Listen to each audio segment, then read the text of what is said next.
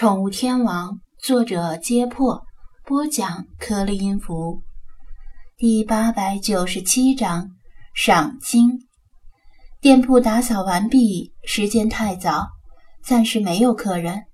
外面的行人来来往往，上班或者上学，开始一天的日常活动。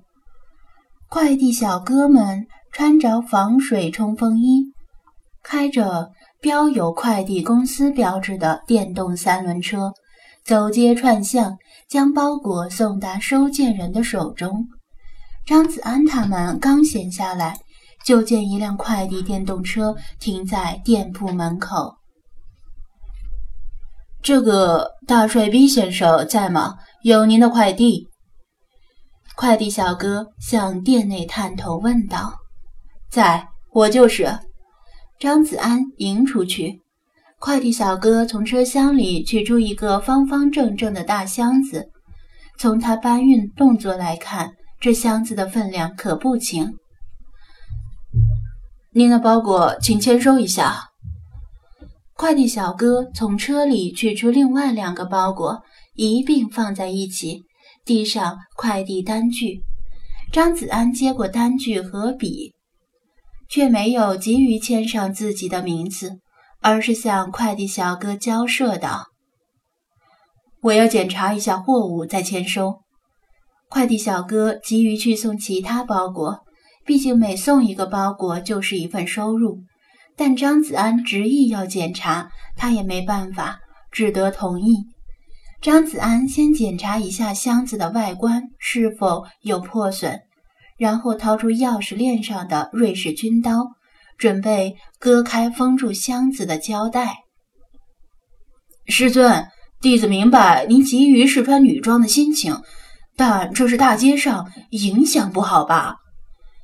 王乾凑过来，低声提醒道，示意周围还有很多行人在看着。放屁！我从来不穿女装。张子安骂道。您就别嘴硬了，这个包裹上分明写着服装用品，不是女装是什么？王乾指着其中一个包裹说道。张子安懒得解释，当着快递小哥的面将三个箱子逐一拆封。咦，这是啥？救生衣？王乾看到标有服装用品的箱子，打开后。里面居然是一件鲜红的救生衣，不禁愣住了。另外一个小箱子里是未充气状态的救生圈，最大也是最沉重的箱子里装的是未充气状态的冲锋艇、电动马达、船桨，以及卖家赠送的其他小玩意儿，不管有用没用的，全在里面。张子安对冲锋艇的质量不太放心，毕竟都是小作坊生产，万一漏气什么的，不仅是退换起来麻烦，可能还要自己搭油费，所以坚持当面开箱检查，如果有质量问题，就干脆拒收。张子安让王乾从店里牵了个插线板出来，插上充气泵。开始为冲锋艇充气，充气泵嗡嗡地运转起来。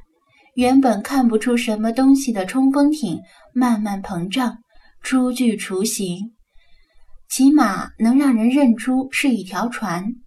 本来急着送其他包裹的快递小哥看的也有些惊奇。他送了这么久的快递，买什么东西的人都有。但还是第一次看到有人买船的。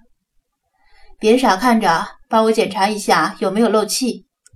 张子安推了一把傻了吧唧的王乾。由于时间太早，暂时没客人，就连鲁依云、蒋菲菲、李坤也被张子安叫出来。大家的眼睛几乎贴到了船上，进行地毯式扫描。按照说明书上的要求。首次充气只充到百分之八十就停下来。张子安拧紧充气口，也加入寻找瑕疵的行列。几个人翻来覆去找了半天，并未发现有漏气的情况。张子安这才在快递小哥不耐烦的催促下签收了快递。快递小哥沉着脸离开，心里盘算，在这里耽误的时间要多送几家快递才能够赚回来。张子安把冲锋艇里的气又放掉，把它折叠起来，重新又塞回箱子。王乾想把箱子抱进店里，但被张子安阻止了。不用抱进店里，直接放到车厢里。连同那两个箱子里的救生衣和救生圈一起，他指挥道：“呃，师尊，您这是要干嘛？”李坤困惑地问道：“难道你想去漂流？正常人应该想到出海或者钓鱼吧？”张子安吐槽道：“出海？出海干什么？”几个人异口同声地问道。他们有的是本地人，有的是外地人，但都在滨海市生活了不短的时间。滨海市有一些旅游胜地，但自己坐船出海有什么意思呢？张子安不是喜欢钓鱼的鱼友，更何况这艘充气船看上去并不是很牢靠。其实也不算出海，只是在岸边附近的浅海逛逛，算是散散心吧。张子安有所保留地解释道：“附近的海里不是来了不少鲸群吗？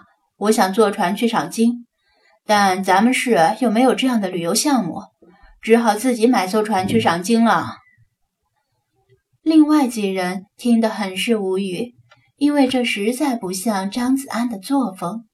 为了赏鲸就买条船，赏鲸是很受欢迎的旅游项目。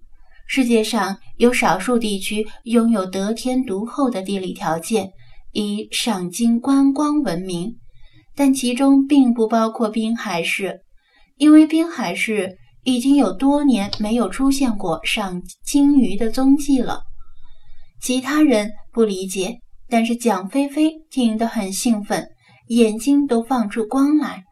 他自告奋勇地说道：“舰长，我也想去赏鲸。”能带我一起吗？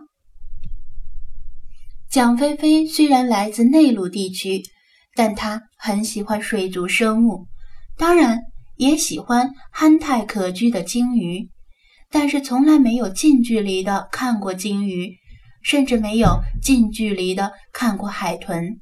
毕竟滨海市没有海洋世界，想看也没地方看。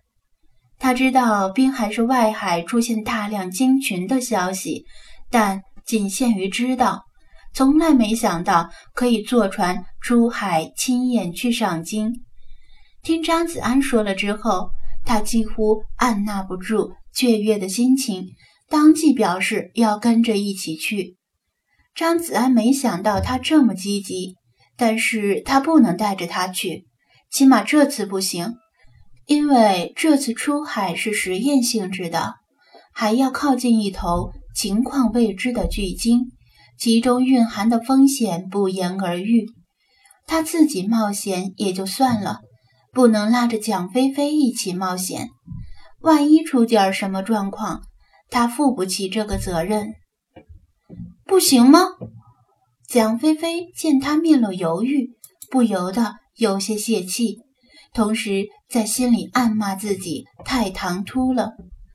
张子安不忍打消他的热情，瞟了一眼救生衣，说道：“倒不是不行，只是这次不行，因为我没想到你也喜欢赏金，就只买了自己的救生衣。